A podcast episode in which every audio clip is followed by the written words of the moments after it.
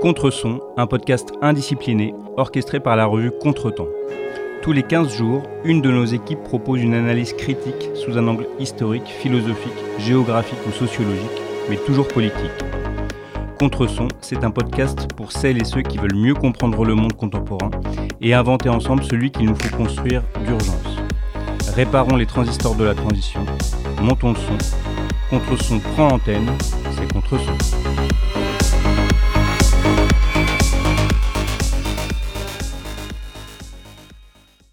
Dernières campagnes électorales ont, comme les précédentes, donné peu de place à la question du travail. Au mieux, la question du marché de l'emploi a été évoquée pour envisager un accroissement de sa flexibilisation le plus souvent, ou parfois pour défendre une perspective de création d'emplois dans certains secteurs. Mais du travail en tant que tel, il en a été très rarement question. C'est pourtant à travers le travail que s'effectue une partie de notre relation à la société et au monde. C'est notamment dans le travail qu'opèrent des processus de domination, d'exploitation, mais aussi de résistance, et c'est parfois dans le travail que se forge une conscience collective. Mais le travail est en permanente évolution. Aujourd'hui, le capitalisme de plateforme semble par exemple être en train de transformer les modes d'organisation du travail. Mais qu'en est-il vraiment? Quels sont les effets de ces transformations en cours? Quelles sont les permanences qui traversent le monde du travail? En bref, quel est le futur du travail? Aujourd'hui, on reçoit donc euh, Juan Sébastien Carbonel, qui est euh, sociologue du travail, qui a soutenu une thèse sur euh, les transformations du travail et la gestion des accords d'entreprise dans une usine automobile, dans un grand groupe français. Et il a ensuite poursuivi un certain nombre de recherches sur le travail toujours, sur les relations professionnelles. Et puis, il a aussi contribué à la traduction d'un grand sociologue euh, états-unien, Michael Buravoy, et de son livre sorti aux éditions Amsterdam en 2019 qui s'intitule Conversation avec Bourdieu.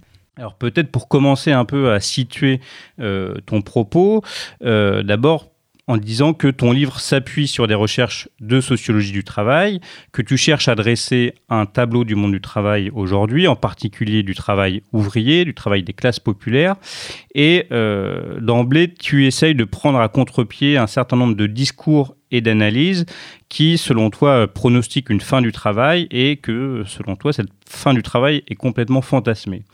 Alors c'est vrai que c'est pas forcément euh, nouveau qu'on a euh, des discours de ce type-là. Est-ce que peut-être déjà tu peux essayer de replacer la séquence actuelle dans euh, cette histoire idéologique autour de la fin du travail?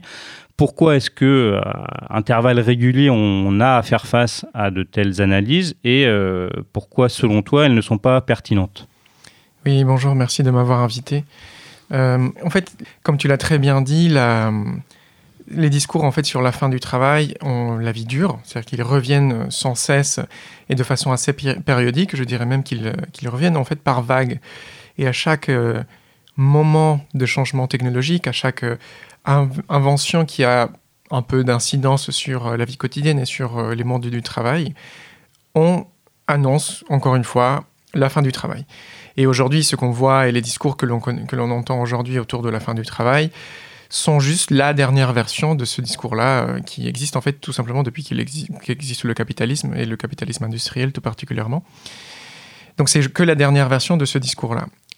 c'est une très bonne question de savoir pourquoi est-ce qu'il existe, pourquoi est-ce qu'il revienne.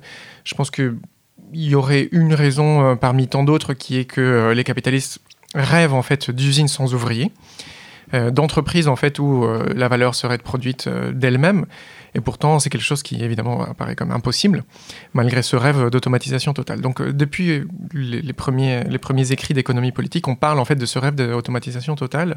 Et aujourd'hui, par exemple, dans les journaux patronaux, dans la voix de certains entrepreneurs de la Silicon Valley, d'entrepreneurs de la big tech, etc., ce discours revient en fait de la possibilité la possibilité selon eux, mais pour moi il s'agit surtout d'un fantasme, de pouvoir arriver enfin à euh, des usines ou des entreprises sans ouvriers.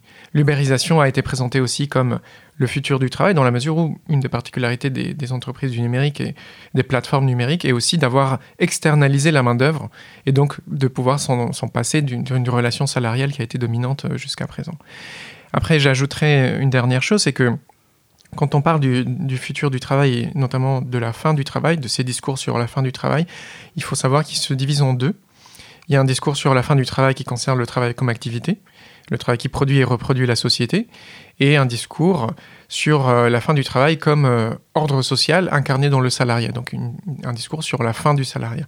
Et dans le livre, j'essaye d'infirmer, de réfuter ces deux, discours-là, en montrant en fait qu'ils se basent absolument pas sur, euh, les données réelles. En fait, les, données infirment elles-mêmes ces, ces discours-là. Alors, tu dis effectivement qu'il y a ces deux dimensions, hein, le travail comme activité, le travail comme, euh, comme euh, ordre social, lié au salariat, comme ordre social. Euh, ça fait partie effectivement de ces confusions un petit peu qu'on a quand on parle du travail. souvent déjà, on confond plus ou moins euh, travail et emploi. On, on, parle des conditions de travail, des transformations du travail, d'organisation du travail, de structure euh, de l'emploi, de nombre d'emplois. Bon, et finalement dans le débat public, euh, la question même du travail en tant que tel, parce qu'en fait effectivement, la question de l'emploi, elle est encore relativement importante dans les discours politiques, mais la question du travail en tant que tel est beaucoup moins euh, importante. Et euh, surtout, effectivement, euh, on, a toujours, on est toujours pris dans ce, cette tension entre ce qui change et ce qui ne change pas, entre effectivement un discours qui va valoriser l'innovation ou au contraire la, en faire la menace la, la, plus importante. Et toi, dans ton livre, tu relativises finalement euh, l'importance euh, des effets de l'innovation. Et ton propos me semble marqué par un souci de marquer, de, souligner plutôt les euh, structures longues, les phénomènes de longue durée, les permanences dans le monde du travail, plutôt que ce qui change. Pour autant, on ne peut pas dire que le monde du travail est quelque chose de, une espèce de bloc inamovible. Hein. il y a quand même beaucoup de modifications. Alors, comment, selon toi, on peut faire la part des choses? Qu'est-ce qui change et qu'est-ce qui ne change pas dans l'organisation du travail? En fait, je pense qu'il faut vraiment insister sur d'abord, en fait, je pense qu'il faut d'abord insister surtout sur les continuités, notamment pour aller à l'encontre de ces discours sur la fin du travail. Ces discours sur la fin du travail présentent les nouvelles technologies comme euh, fondamentalement révolutionnaires dans le sens où elles vont changer radicalement la manière dont on produit et on reproduit la société, qui vont radicalement changer les structures euh, sociales, des choses comme ça. Et, et, pourtant, à mon avis, pourquoi est-ce qu'il faut insister sur les continuités? Parce qu'en fait, le travail, le travail comme exploitation, le travail comme subordination, le travail en fait comme une forme de mise au travail des populations, euh, le salariat comme une forme de mise au travail des populations, euh, reste dominant, continue aujourd'hui, sous de nouvelles formes, certes, comme tu dis, mais je pense qu'il faut vraiment insister sur cette continuité pour aller à l'encontre de ces discours techno-optimistes, techno-BA aussi, si tu veux, en quelque sorte, qui pensent que les nouvelles technologies d'elles-mêmes vont amener un futur foncièrement meilleur. Euh, pourtant, ce n'est pas du tout le cas. C'est ce que euh, François Jarige appelle le technosolutionnisme, et je crois qu'il s'inspire d'un autre auteur par ailleurs, mais c'est le technosolutionnisme, c'est-à-dire un solutionnisme technologique qui pense que en fait, le capitalisme, grâce à l'innovation, va faire advenir de nouvelles technologies qui vont résoudre euh, la crise climatique, la pauvreté, la faim, la rareté aussi, des choses comme ça. Pour autant, oui, pour autant, il y a des nouvelles choses euh, dans le monde du travail. Et en fait, le bouquin, il est divisé en deux, justement. Un moment en négatif et un moment en positif. Et le moment en positif, il insiste beaucoup sur... Euh, enfin, il essaye aussi de rappeler que voilà, il y a des nouveautés, euh, l'économie numérique, le capitalisme de plateforme et aussi le capitalisme de la chaîne d'approvisionnement, donc ce qu'on appelait la révolution logistique dans les années 2000. et qui a fait venir au monde une nouvelle population ouvrière dans les entrepôts, dans la chaîne d'approvisionnement, etc. Donc oui, il y a des nouveautés, mais j'insisterai quand même, dans un troisième moment, que ces nouveautés sont toujours mises au service de la même logique en fait de euh, accumulation des profits, accumulation du capital, euh, dégradation des conditions de travail, etc. Donc il y a une très forte continuité malgré les nouveautés. Mais alors tu viens de parler de, capitalisme de plateforme. Alors si on parle de capitalisme de plateforme, c'est est-ce que on entend en gros un secteur particulier du capitalisme? Et si oui, quelle est sa part? Ou est-ce que on entend une transformation du capitalisme par l'apparition des plateformes et tout ce qui s'ensuit, des nouvelles technologies, des nouvelles formes de, de contractualisation ou de non-contractualisation du travail, etc., etc. Selon toi, en gros, est-ce que finalement, ce qu'on qu'on désigne comme étant euh, le nouveau, l'émergent, est-ce que en gros, ça dessine pour reprendre le titre de ton livre, le futur du travail ou le futur du capitalisme, ou simplement une fraction qui n'est pas à négliger, mais dont on ne peut pas, euh, qu'on ne peut pas faire, euh, qu'on ne peut pas imaginer comme étant l'image même du capitalisme contemporain. Tu as, raison de souligner le fait qu'on a beaucoup vu dans le capitalisme de plateforme, dans l'ubérisation, l'auto-emploi notamment, le futur du travail. Pourtant, là encore, j'insiste beaucoup sur le fait que c'est pas du tout le futur du travail, en tout cas pas pour le moment. Les chiffres vont à l'encontre de cette idée-là que ce sera le futur du travail. C'est très difficile d'estimer le nombre de personnes qui travaillent pour, des entreprises du numérique, enfin qui travaillent, qui s'auto-emploient pour travailler pour des entreprises du numérique. Les estimations sont très variables. Euh, ça dépend de tout un tas de facteurs. J'insiste beaucoup sur le fait que il y a les gens qui en vivent, il y a les gens qui vivent que partiellement, qui ont un emploi d'ailleurs à temps complet en tant que salarié par ailleurs, et il y a les gens qui en font une activité d'appoint. Donc parmi toutes ces personnes, il faut savoir en fait euh, euh, combien en vivent réellement. Il y a aussi le fait que beaucoup de gens s'inscrivent sur différentes plateformes. Euh, bon, les gens qui, qui travaillent pour ces plateformes de manière périodique ou saisonnière, etc. Et une estimation dit que c'est 6% des indépendants. Donc en fait, c'est déjà très peu. Une autre estimation dit que seulement 2,8% de la population active a le statut d'auto-entrepreneur, bon, de micro-entreprise aujourd'hui, on dirait plutôt. Et donc, en fait, ces chiffres relativisent l'importance de ce capitalisme de plateforme pour montrer, en fait, que c'est un phénomène, somme toute, assez marginal. Après, est-ce que c'est quelque chose qui pourrait s'installer sur la longue durée ou qui pourrait éventuellement, sur la longue durée, devenir hégémonique? Là encore, je, nuance beaucoup ce propos-là parce qu'il y a beaucoup de travaux et d'études qui commencent à insister sur le fait que, en fait, c'est un modèle économique qui est assez peu viable en tant que système de mise au travail euh, euh, des populations. Euh, là, récemment, les jugements qu'il y a eu à l'encontre de Deliveroo montrent en fait que même le droit du travail, au bout d'un moment, rattrape en fait ces entreprises. Certes, il n'y a pas de requalification, mais il y a condamnation. Dans tout un tas d'autres pays, il y a eu requalification carrément. Et même le modèle lui-même, il est, assez peu viable, bon, pour tout un tas de raisons. Il y a des auteurs qui insistent sur le fait qu'il euh, y a une consommation anti-économique de la main-d'œuvre, comme disait Marx, c'est-à-dire que les travailleurs sont travaille jusqu'à l'épuisement, il y a le fait que ça pose des problèmes de continuité de service, de qualité du service, des choses comme ça. Donc il y a tout un tas d'indices qui tendent à converger vers le fait que le capitalisme de plateforme, en fait, ne sera pas le futur du travail. Alors, si, euh, si ce capitalisme de plateforme n'est pas le futur du travail, qu'est-ce qui, euh, qu'est-ce qui reste, en fait, qu'est-ce qui demeure justement plus solide que ce capitalisme de plateforme et dans la permanence euh, de ce que tu désignais, enfin, ce, sur quoi tu insistais tout à l'heure, hein, l'idée qu'il faut d'abord plutôt penser les permanences que les phénomènes émergents. en tout cas, toi, tu mets l'accent là-dessus pour justement relativiser le caractère important de, de ce qui est émergent. Finalement, comment tu définirais en quelques mots aujourd'hui euh, la réalité euh, du, du, monde du travail? Parce que euh, un autre débat que tu abordes, c'est la question de la, précarité. là encore, tu dis que bon, peut-être qu'on a eu tendance à trop accentuer sur la question de la précarisation ou de la montée en puissance d'un précariat.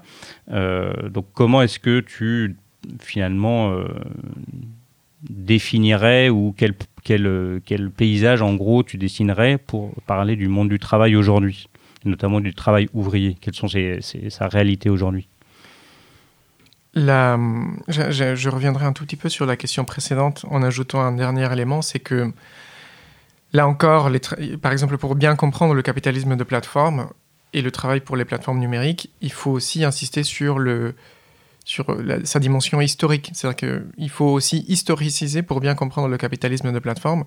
Et c'est pour cela que certains auteurs parlent non pas de émergence, par exemple, du, du capitalisme de plateforme, mais de réémergence de cette forme de travail, c'est-à-dire une forme de travail avec un intermédiaire qui n'est pas le patron, mais qui est justement un intermédiaire qui euh, met au travail des populations au profit d'une troisième personne. Ça existait tout au long du XXe siècle, ça existait bien sûr au XIXe siècle, ça existait de manière marginale au sein du salariat, enfin dans le monde du travail, et aujourd'hui ça réémerge sous une nouvelle forme, certes, et peut-être la grande nouveauté de ce système, euh, enfin de cette organisation du travail, est l'utilisation des outils numériques pour cette mise au, travail des populations. C'est ce que certains auteurs, euh, notamment Valerio de Stefano, appelle le management algorithmique. C'est ce que c'est le fait qu'il y a un management qui est impersonnel qui passe à travers les outils numériques pour pouvoir en fait organiser le travail et mettre en place aussi un système de rémunération, souvent à la pièce, des choses comme ça. Donc voilà la grande nouveauté en fait de ce système euh, de mise au travail, de ce système de mise au travail. En ce qui concerne la, précarité et le salariat, Là encore, le problème de, cette, euh, de cet argument, de l'argument que je mobilise, est qu'il est contre-intuitif dans le sens où la plupart d'entre nous ont fait l'expérience de la précarité. Mais pourtant, la plupart des enquêtes insistent sur le fait que la précarité est souvent la précarité de l'emploi, je la comprends. C'est le fait d'avoir un emploi non stable, c'est vrai qu'il il est, à durée déterminée.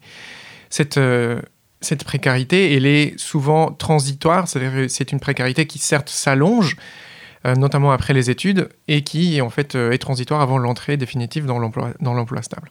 Mais là encore, on, on s'est trop focalisé sur la précarité pour ne pas mettre l'accent sur ce qu'à mon avis est la principale source de transformation au sein du monde du travail, qui est le salariat stable lui-même.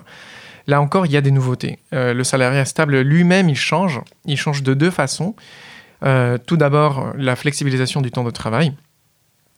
La fin, en fait, la fin, enfin plutôt baisse en fait du, nombre de travailleurs et des travailleuses stables qui travaillent à des horaires réguliers. Donc il y a des horaires de plus en plus irréguliers, et aussi le fait de travailler à des horaires euh, dits atypiques. C'est une catégorie de l'Insee, donc la nuit, euh, le week-end, les jours fériés, etc.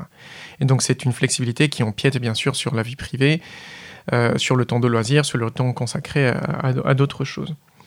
Et la deuxième grande transformation du salariat stable, c'est la, se trouve dans la rémunération, et notamment dans le développement de ce que Sophie Bernard appelle, euh, étudie très bien dans son bouquin sur, euh, sur le salariat, et c'est ce qu'on appelle le, les rémunérations variables, ce qu'elle, elle appelle la, faire son salaire. Le fait que le salaire est indexé à la performance, euh, performance qui peut varier selon l'individu, l'équipe, l'entreprise, l'établissement, etc. Donc on ne sait pas à la fin du mois quel sera notre salaire euh, dans notre compte de banque et cela dépendra beaucoup de notre, de notre performance et de notre implication. Donc en fait, cette, flexibilisation du temps de travail et cette euh, variabilité des salaires ont des effets très concrets dans les conditions de travail puisqu'en fait ça contribue tout simplement à les dégrader. Ok.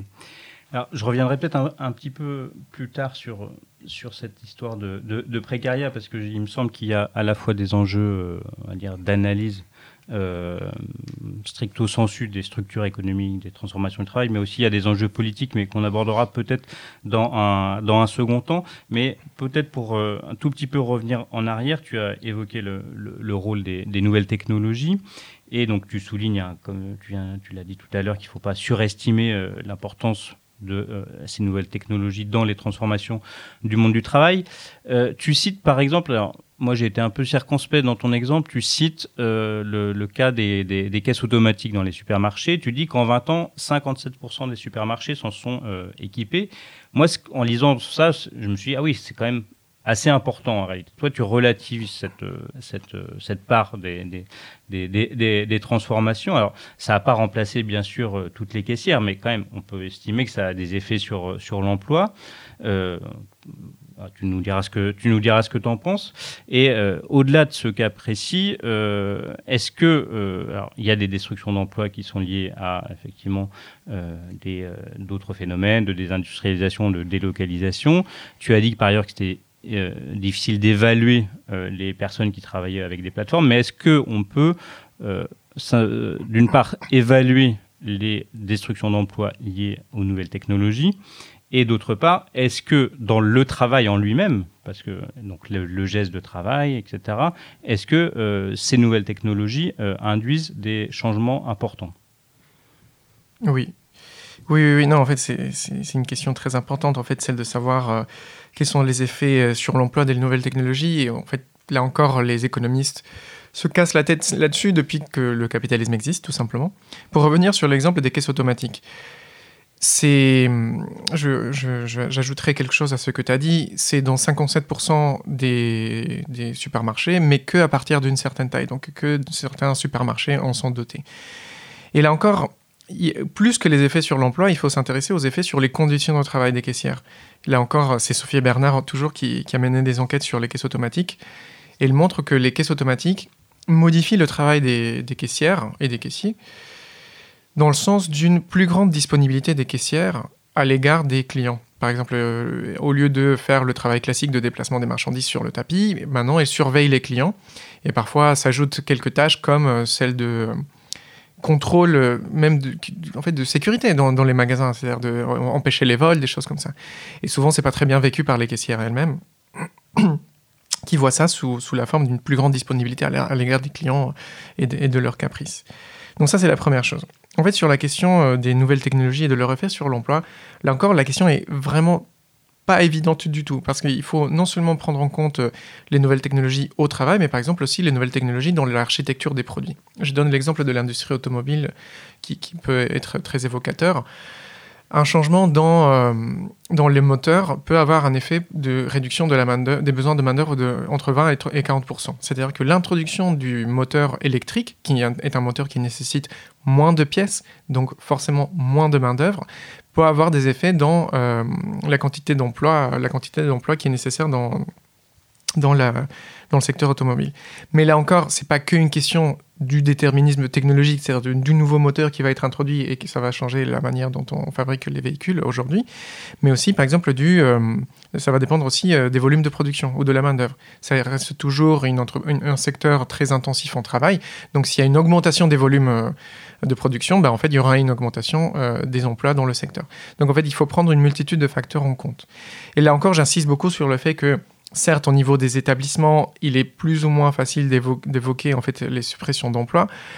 Par exemple, lorsqu'on introduit euh, des robots philo-guidés dans le secteur automobile pour transporter les pièces au sein des établissements, au sein des usines, par exemple, qui transportent les, pièces de l'espace de préparation au poste de montage, ben, en fait, là, clairement, les postes de caristes sont mis en danger. Mais en fait, les effets agrégés au niveau du secteur ou au niveau en fait de l'économie dans son ensemble sont beaucoup plus difficiles à déterminer. Euh, certains chiffres du Trésor affirment que les délocalisations sont à l'origine de 20% des suppressions d'emplois. De la même façon, il faut ajouter aussi les gains de productivité, de productivité non pas dus aux nouvelles technologies, mais dus, par exemple, tout simplement à des nouvelles méthodes de travail ou aux flexibilités du temps de travail. Des choses comme ça qui s'ajoutent en fait euh, aux facteurs à prendre en compte lorsqu'on évalue euh, euh, le niveau d'emploi dans, un secteur en particulier. Donc à mon avis, lorsqu'on se focalise sur les nouvelles technologies, on a beaucoup trop tendance à avoir ce, point de vue un peu déterministe du point de vue technologique. Qui voit juste une nouvelle technologie comme ayant comme conséquence de la suppression d'un emploi. Et pourtant, il y a tout un tas de facteurs d'économie politique en réalité, qui sont les marchés, qui sont la transition écologique, euh, qui sont les, délocalisations, qui sont les réorganisations internes aux entreprises, qu'il faut aussi prendre en compte. Voilà. Et, après, après, il faudrait aussi discuter des effets proprement technologiques euh, dans le travail, mais ça, c'est un autre débat. Hmm. Autre, euh, autre aspect peut-être de ces transformations dont il faut effectivement essayer d'évaluer un peu la, la, portée. Bon, d'abord les effets de, du, du Covid. Est-ce que effectivement on a alors, tes, travaux ne sont pas liés euh, à, la crise du Covid. Néanmoins, il y a des, quand même des recherches qui se mènent. Est-ce que déjà tu peux nous dire si euh, le Covid a eu des effets, par exemple, sur euh, le travail, le travail, le télétravail, le travail à la maison, etc. Est-ce que ça a été juste un moment particulier mais euh, qui sert fermé ou est-ce que ça crée justement des dynamiques qui sont susceptibles de, changer un peu l'organisation du travail, du moins dans certains secteurs. Et puis, euh, par ailleurs, il y a d'autres aspects que soulignent certains sociologues, notamment euh, le digital labor, peut-être que tu pourras nous préciser de quoi il s'agit, le travail du consommateur, bon, etc. On a souvent l'impression que tout est travail finalement et que il y a une perte de, substance, de dilution en fait, du travail qui fait qu'on a du mal à saisir finalement euh, cet objet euh, aujourd'hui. Première, euh, première chose, le, le Covid, est-ce que selon toi, il peut y avoir des, des effets à moyen terme sur l'organisation du travail? Oui, oui, oui. Le Covid, on en a fait tout un fromage, en quelque sorte, euh, en disant que, euh, notamment les médias, je me souviens pendant le Covid qu'il y avait des articles dans les grands journaux euh, d'économie, comme le Financial Times, des choses comme ça, qui insistaient beaucoup sur le fait que le, Covid allait être l'occasion pour les entreprises d'automatiser tout un tas de tâches, insistant sur le fait que les robots ne tombent pas malades, et implicitement il y avait l'idée aussi que les robots ne font pas grève à un moment donné où le travail était pour une fois, mise au centre de l'attention de la société, avec les métiers dits essentiels, avec le fait que Amazon a recruté massivement pendant la pandémie euh, des centaines de milliers de travailleurs dans ses entrepôts, des choses comme ça. Et pourtant, les quelques enquêtes qui commencent à émerger après cette période-là insistent sur le fait que non, le Covid n'a pas été une poussée, n'a pas impliqué euh, une poussée d'automatisation. Moi-même, je mène des enquêtes euh, sur le travail dans l'industrie automobile auprès d'ingénieurs en ce moment, ingénieurs industrie 4.0, et je leur pose systématiquement la question de est-ce que le Covid a changé quelque chose? Et la réponse unanime qui, qui en sort, c'est que non. Le Covid n'a pas changé radicalement les choses dans les usines en termes d'automatisation. Il y a une chose qui a été évoquée, le fait que les outils de travail à distance se sont bien généralisés, qu'ils sont parfois utilisés même dans les entreprises, euh, même dans les établissements d'assemblage de véhicules. Euh, il y a quelque chose qu'on appelle le gemba, c'est-à-dire le fait que les... C'est un terme issu du toyotisme, c'est euh, le fait que le manager ou le contremaître est derrière l'employé, enfin que le contremaître descend dans l'atelier pour voir comment le, que le travail se fait, comment il s'imprègne en fait de cette ambiance de travail, etc. Et maintenant, il y a le, Gemba à distance, le digital Gemba, c'est-à-dire le fait que un, ingénieur ou un, un, contremaître dans une usine en France peut aussi euh, voir ce qui se passe dans une usine euh, en Turquie ou au Maghreb ou des choses comme ça, là où se sont implantées récemment des usines du secteur automobile. Voilà le grand changement qui m'a été évoqué. Pourtant, ce n'est pas non plus la révolution technologique qu'on nous a promis. Ensuite, il y a un deuxième élément qui, à mon avis, est un changement important qui est le télétravail. Notamment, là encore, euh, le télétravail s'est généralisé. Beaucoup de gens ont télétravaillé pendant la pandémie. Mais il a encore, j'aime beaucoup insister sur les continuités ou sur le fait qu'il n'y a pas vraiment de révolution technologique là-dessus. Les entreprises ont utilisé le télétravail comme un moyen de réduction des coûts. Je prends l'exemple des ingénieries euh, dans le secteur automobile encore, c'est le secteur que je connais le plus. En fait, ça a été l'occasion pour euh, renvoyer chez eux tout un tas de gens, renvoyer chez eux pour qu'ils travaillent chez eux, et en fait de supprimer des postes euh, physiques, des bureaux dans, les ingénieries, euh, avec installant notamment ce qu'on appelle le flex office, le fait que par exemple plusieurs personnes occupent un seul et même bureau et qu'ils doivent par exemple s'inscrire au préalable, un peu comme à la BNF. Il faut réserver un poste et et à, l'avance pour pouvoir, pour pouvoir accéder à un espace de travail. Euh, par exemple, les postes ne sont plus nominatifs non plus. Et ça permet en fait de réduire le nombre de bureaux et le nombre de bâtiments qui appartiennent à l'entreprise, des choses comme ça. Donc en fait, dans le propos en fait des gens auprès de qui j'ai enquêté, en fait le télétravail était vraiment utilisé comme un outil de réduction des coûts et, non pas comme euh, une révolution technologique qui allait euh, changer radicalement la manière dont, est fait le travail. Il y a une autre transformation, en tout cas, qui est un, objet de discussion important chez les sociologues du travail, c'est cette question de digital labor. Alors peut-être rapidement, est-ce que tu peux nous, nous, dire de quoi il s'agit, puisque ce n'est pas forcément un terme qui est très, euh, très commun, et puis euh, quel est l'enjeu du débat parmi euh, la sociologie du travail? Le digital labor est un concept très intéressant qui a émergé dans les années 2000, notamment à partir d'un article d'une chercheuse italienne, ou d'origine italienne, je ne sais pas, Tiziana Terranova, qui s'intéressait en fait au travail, comme elle appelle, des usagers d'Internet qui contribuaient à l'entretien et au fonctionnement des, sites web. Elle disait ces sites web, qui appartiennent aux entreprises du numérique, ne peuvent pas fonctionner sans la, participation de ces personnes. Et en fait, c'est une participation qui, bien sûr, est gratuite, bénévole. Et peu à peu, le concept a été élargi euh, de la participation à des forums sur Internet et à l'entretien des sites web le concept a été peu à peu élargi à tout usage d'Internet, à tout usage des technologies numériques, tout usage qui est la plupart du temps gratuit.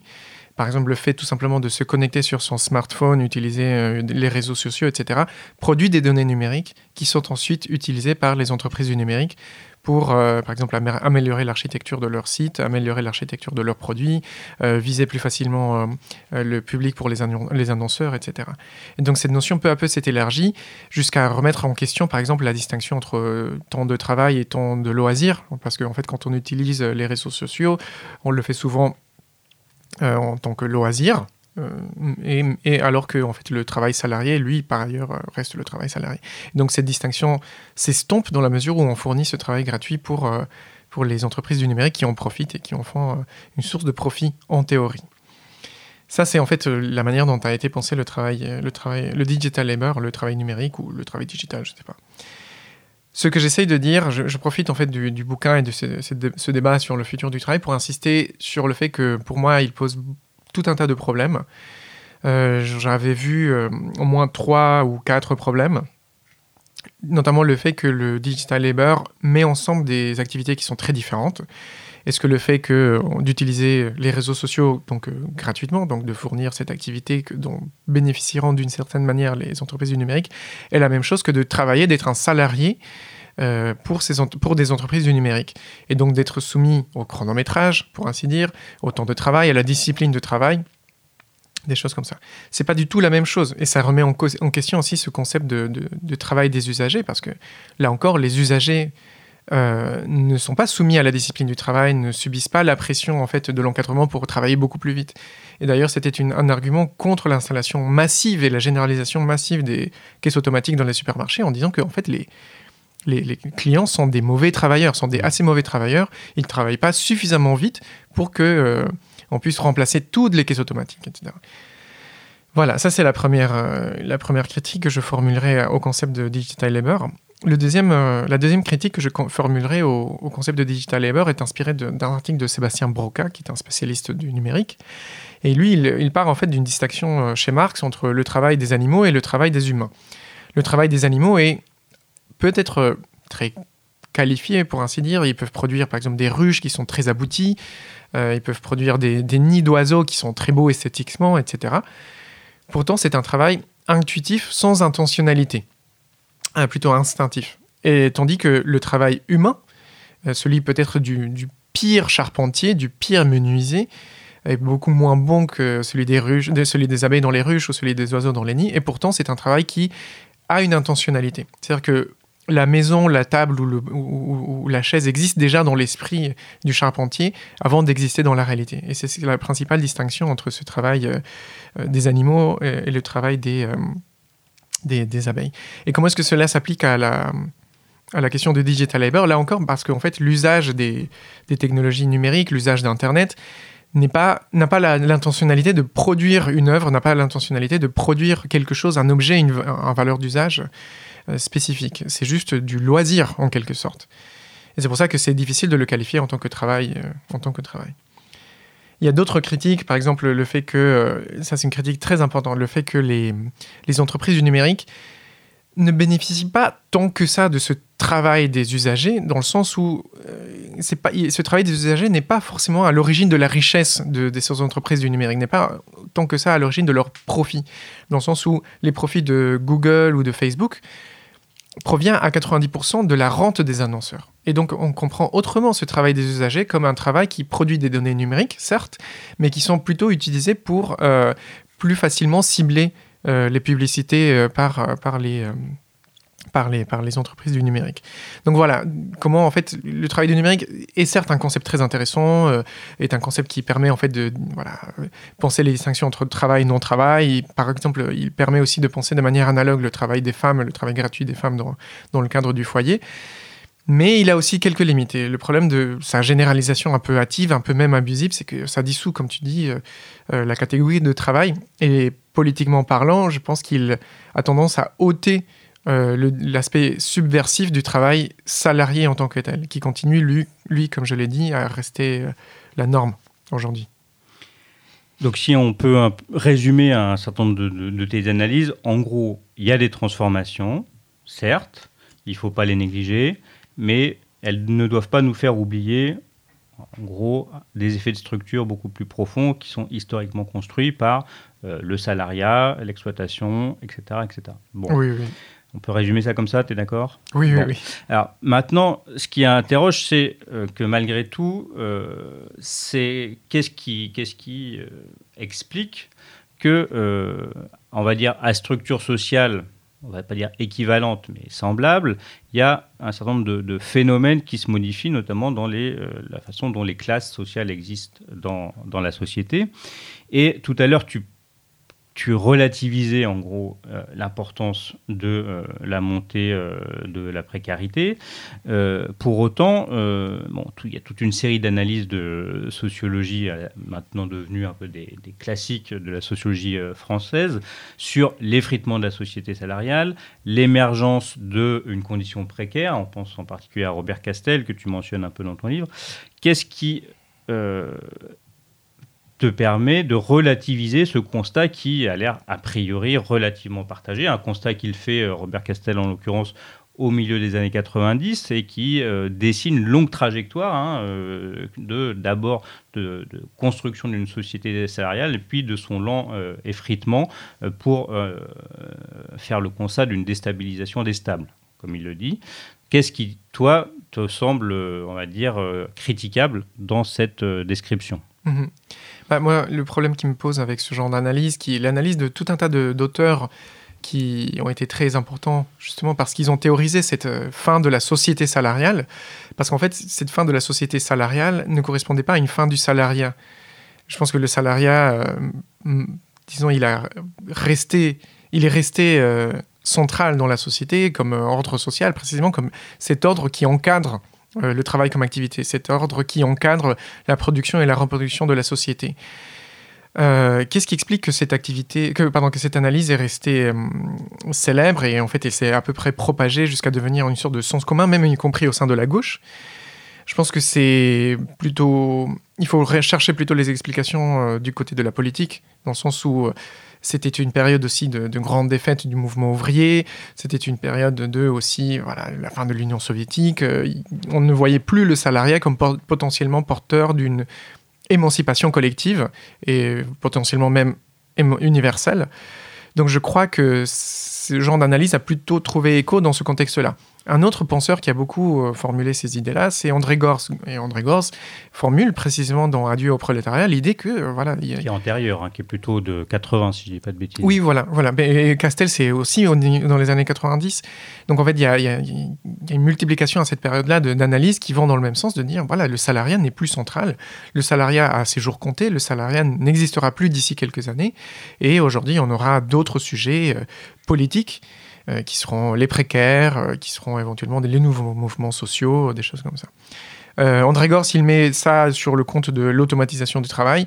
Robert Castel, il le met plus sur le compte des transformations du marché du travail et de la fin de, la centralité du travail ouvrier en tant que tel. Lui, il dit, si je ne me trompe pas, que c'est autour de 75 qui a l'apogée de la société salariale.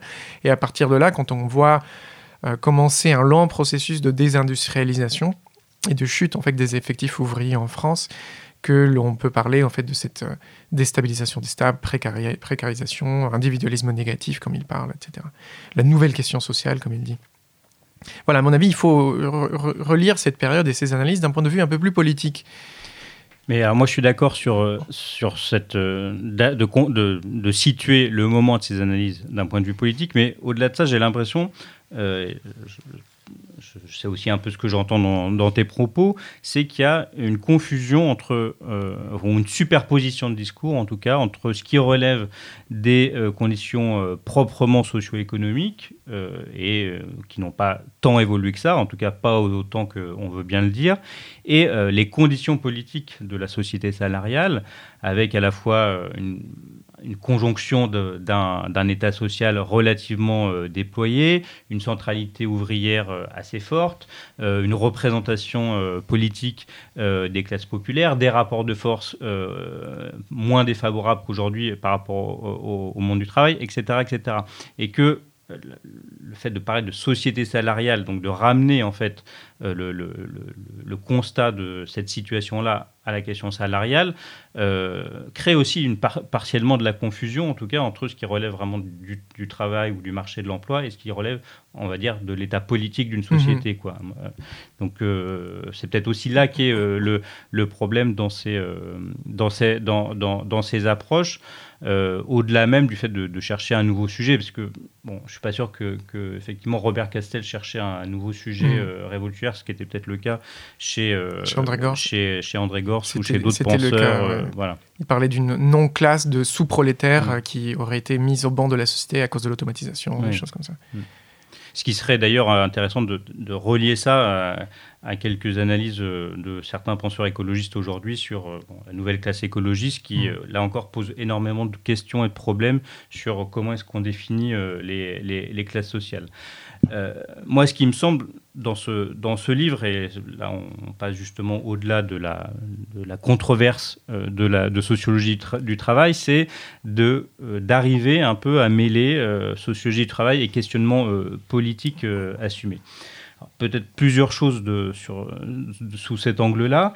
Euh, d'abord, concernant la façon dont la question du travail est euh, abordée dans le, champ politique. je ne sais pas si tu as étudié de près les discours politiques sur, le travail, mais moi, il me semble qu'il euh, y a là encore beaucoup de confusion autour de l'expression de défense de la valeur travail. Euh, qui euh, a l'air d'être souvent rapporté à euh, défense des travailleurs dans la version de gauche ou au contraire une défense de l'exploitation dans la version de droite. comment est-ce que toi tu vois cet usage de l'expression de, de, valeur travail et finalement quels sont les ressorts de ce que moi je vois comme une confusion? Non, non, mais tu as tout à fait raison que il y a une. Enfin, la gauche a. Enfin, comment dire c'est vrai, la, défense de la valeur travail chez la gauche est souvent assimilée à la défense des travailleurs. Et euh, chez la droite, notamment néolibérale, la défense de la valeur travail implique bien souvent euh, le fait que les gens puissent avoir un emploi et donc continuer à travailler pour un employeur.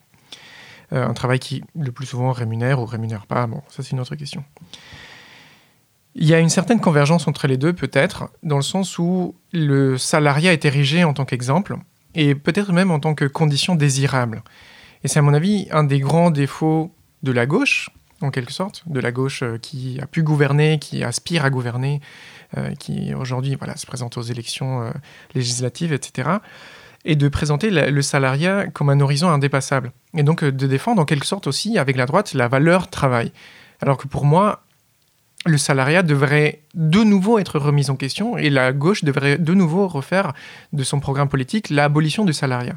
Euh, moi, je suis d'accord avec les auteurs qui, par le passé, ont dit que le salariat, c'était euh, de l'esclavage salarié. C'était une autre forme de domination qui avait émergé dans la société et qui n'existera pas toujours. Euh, il faut le dire, c'est une forme historique, et qu'en tant que forme historique, elle a un début, une apparition, un développement, et qui éventuellement aura une, disparition ou un dépérissement. Et c'est donc un problème, à mon avis, pour la gauche de oublier en fait cette revendication qui était centrale tout au long du XXe siècle pour toute une partie du mouvement ouvrier, et non pas seulement pour ses franges les plus marginales ou radicales, mais qui était au centre en fait des revendications du mouvement ouvrier, de abolition du salariat, de fin du salariat. Et quand je dis par exemple que les grandes transformations aujourd'hui du monde du travail se trouvent au sein du salariat stable lui-même, est aussi pour rappeler que le salariat n'est pas, ou du moins n'est plus, une condition enviable, euh, n'est plus une condition enviable, et donc il faudrait réussir à penser euh, une autre forme un dépassement du salariat tout simplement. Ce que montrent d'ailleurs un peu les, les, les, phénomènes dont je ne mesure pas vraiment la portée, hein, mais de, de départ de l'emploi euh, aux États-Unis, hein, qui sont, peut-être c'est un phénomène qui est un peu gonflé médiatiquement, mais en tout cas qui est intéressant, hein, qui montre que euh, en période de reprise de l'emploi, euh, les, rapports de force sont pas les mêmes et effectivement le, entre guillemets le luxe de pouvoir quitter son emploi est rendu est rendu possible, ce qui ce qui recompose un peu les rapports entre salariés et employés. tout à fait. Justement, c'est très intéressant. On en a fait aussi tout un fromage sur le, la grande démission, comme on l'a appelé, aux États-Unis. On en a un tout petit peu parlé en France, en disant que les gens en avaient marre, qu'ils démissionnaient massivement de leur emploi une partie de la gauche radicale l'a vu comme une sorte de voilà, ça y est, les gens ont compris enfin, euh, abolition du travail, des choses comme ça. Euh, et les employeurs voyaient ça de manière très inquiète, en disant euh, les salariés ne veulent plus travailler pour nous.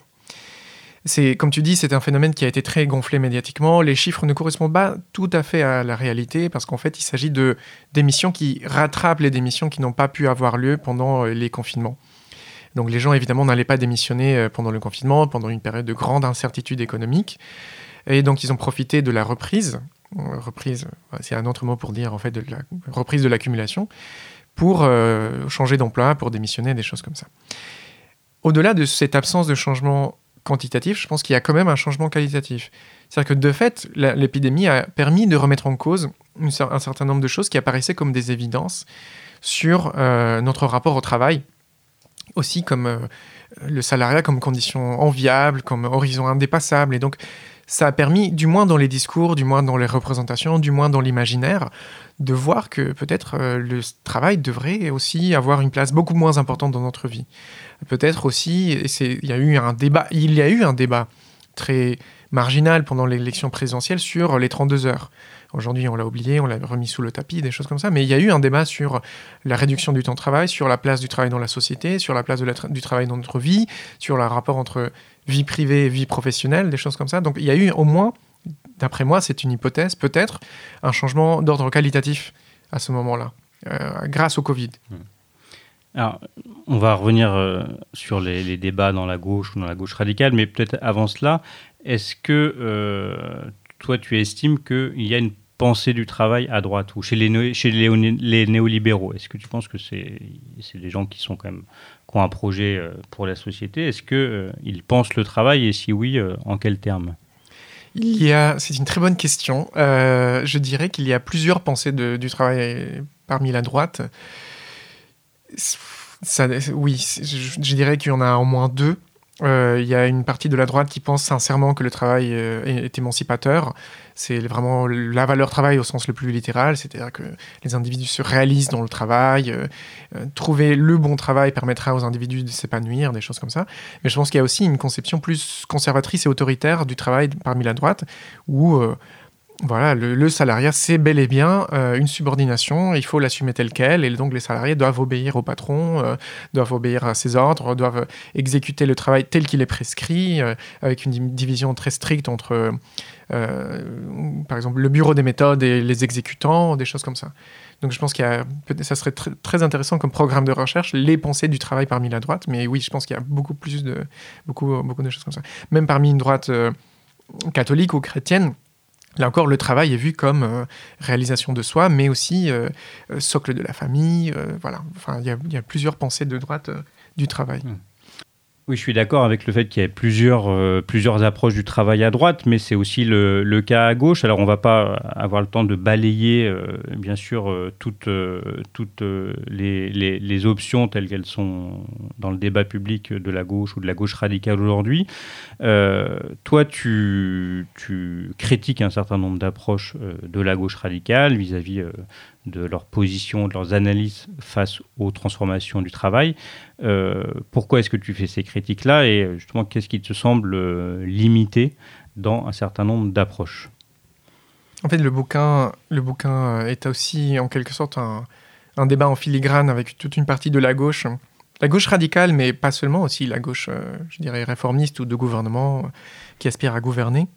Parce qu'en fait, elle-même, elle est victime de ses propres préjugés technophile ou technophobe. Euh, c'est pour ça que le, clivage technophile-technophobe n'est pas un clivage gauche-droite. Auparavant, le mouvement ouvrier lui-même, il s'est beaucoup revendiqué d'une pas technophile, mais qui voyait que potentiellement les nouvelles technologies pouvaient être émancipatrices pour le prolétariat. Aujourd'hui, il y a toute une, gauche qui euh, est plutôt technophobe, qui voit plutôt dans, le, dans les nouvelles technologies euh, un danger, qui voit dans les nouvelles technologies une arme du capital forcément, etc.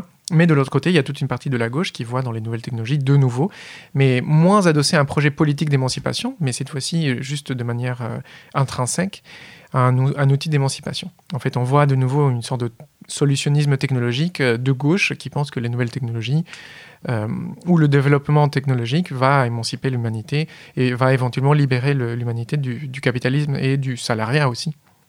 Voilà. Qu'est-ce que je reproche à toutes ces analyses? C'est bon, tout d'abord qu'elles partent pas d'une analyse euh, concrète d'une situation concrète, c'est-à-dire qu'elles euh, elles partent pas des bonnes données, elles partent pas de la bonne analyse. Euh, par exemple, là encore sur le salariat, sur les conséquences des nouvelles technologies, elles voient pas en fait que les nouvelles technologies sont bien loin d'émanciper les individus, sont bien loin d'émanciper les travailleurs dans les entreprises et plutôt sont, euh, comme toujours, euh, lorsqu'ils sont entre les mains des patrons, des outils de soumission des salariés, de contrôle, de surveillance, de déqualification, d'intensification du travail, des choses comme ça. Alors certes, oui, comme tu dis, il y a peut-être une, une, dimension technophile chez euh, certains penseurs de gauche qui pensent que les nouvelles technologies peuvent être des outils d'émancipation euh, dans le salariat tel qu'il est aujourd'hui, mais il y a aussi une autre euh, critique qui est beaucoup plus, on va dire, radicale du travail, qui s'appuie sur des mots d'ordre, sur l'abolition du travail, la sortie du travail, euh, etc. Qu'est-ce que tu penses un peu de cette, euh, constellation qui n'est pas forcément homogène par ailleurs, mais qui va se retrouver justement dans un, refus du salariat et souvent dans une prise de distance par rapport à ces enjeux? Oui, je trouve que c'est intéressant. Enfin, j'insiste beaucoup sur le fait, je commence toujours par répondre à cette question, par le fait que je prends très au sérieux cette option politique. Euh, beaucoup de gens la ridiculisent un tout petit peu en disant ah, on ne pourra pas vivre sans travail, évidemment, etc. Mais moi, je la prends très au sérieux parce qu'elle part d'une conception qui est très intelligente et que je partage en partie. qui dit que le travail est une catégorie historique. C'est-à-dire que le travail est une invention du capitalisme ou plus précisément de l'économie politique. C'est-à-dire que dans les sociétés euh, qui précèdent la révolution industrielle, il n'y avait pas de catégorie spécifique, de termes spécifiques pour désigner l'activité de travail, de production et de reproduction de la société, ou sinon le travail euh, était considéré comme une activité marginale, euh, dégradante, humiliante, etc., donc qui, dans des sociétés de classe, était destinée aux catégories les plus dominées de la société.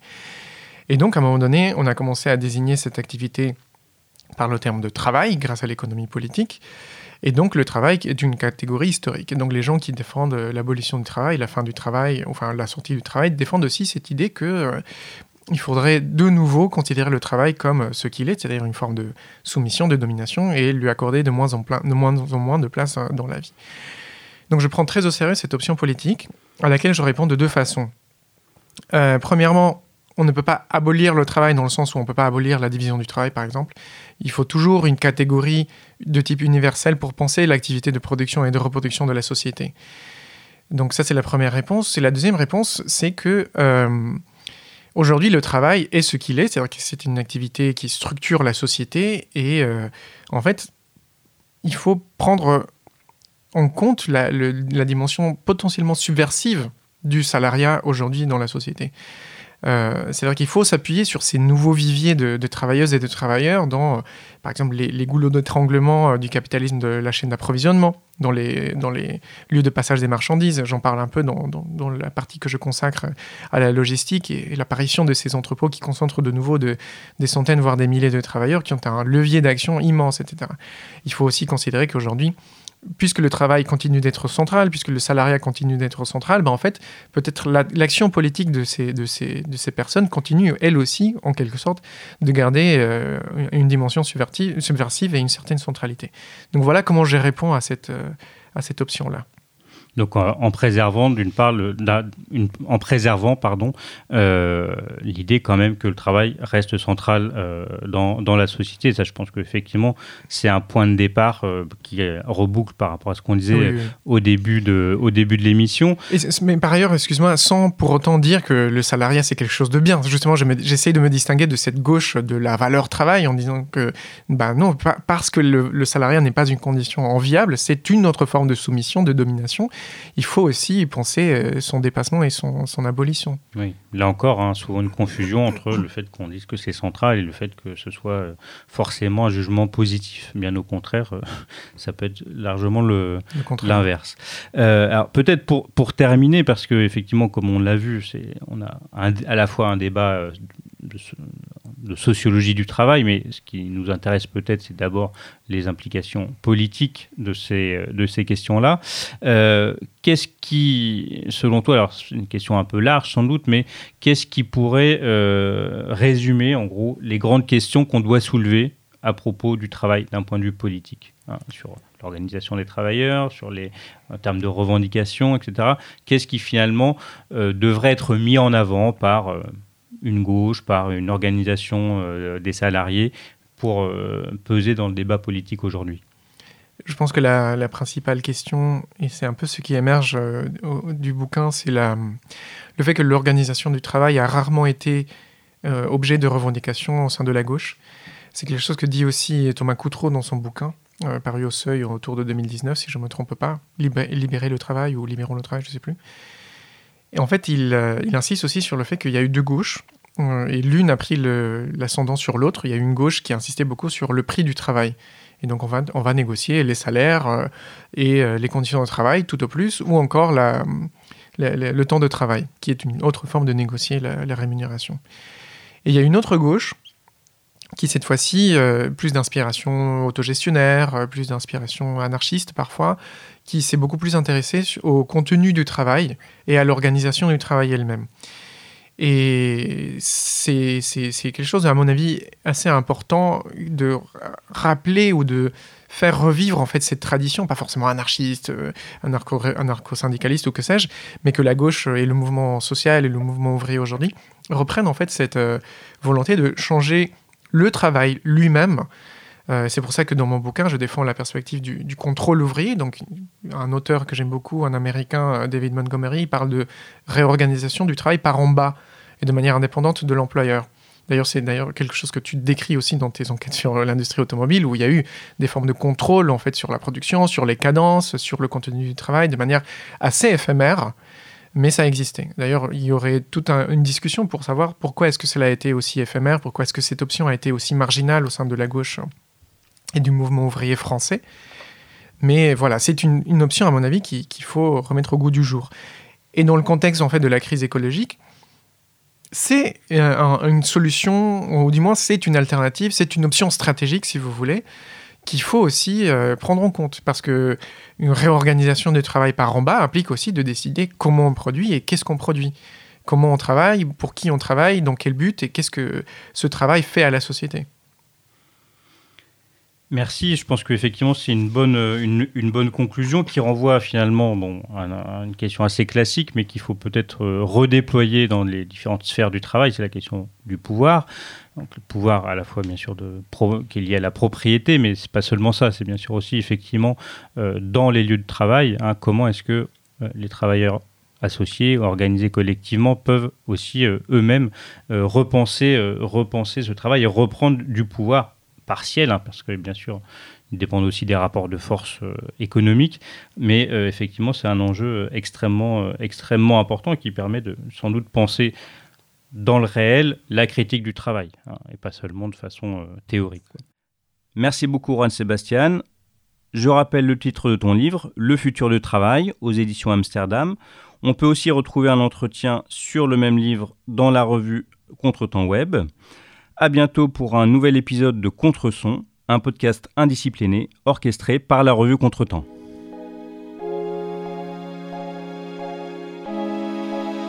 Spectre.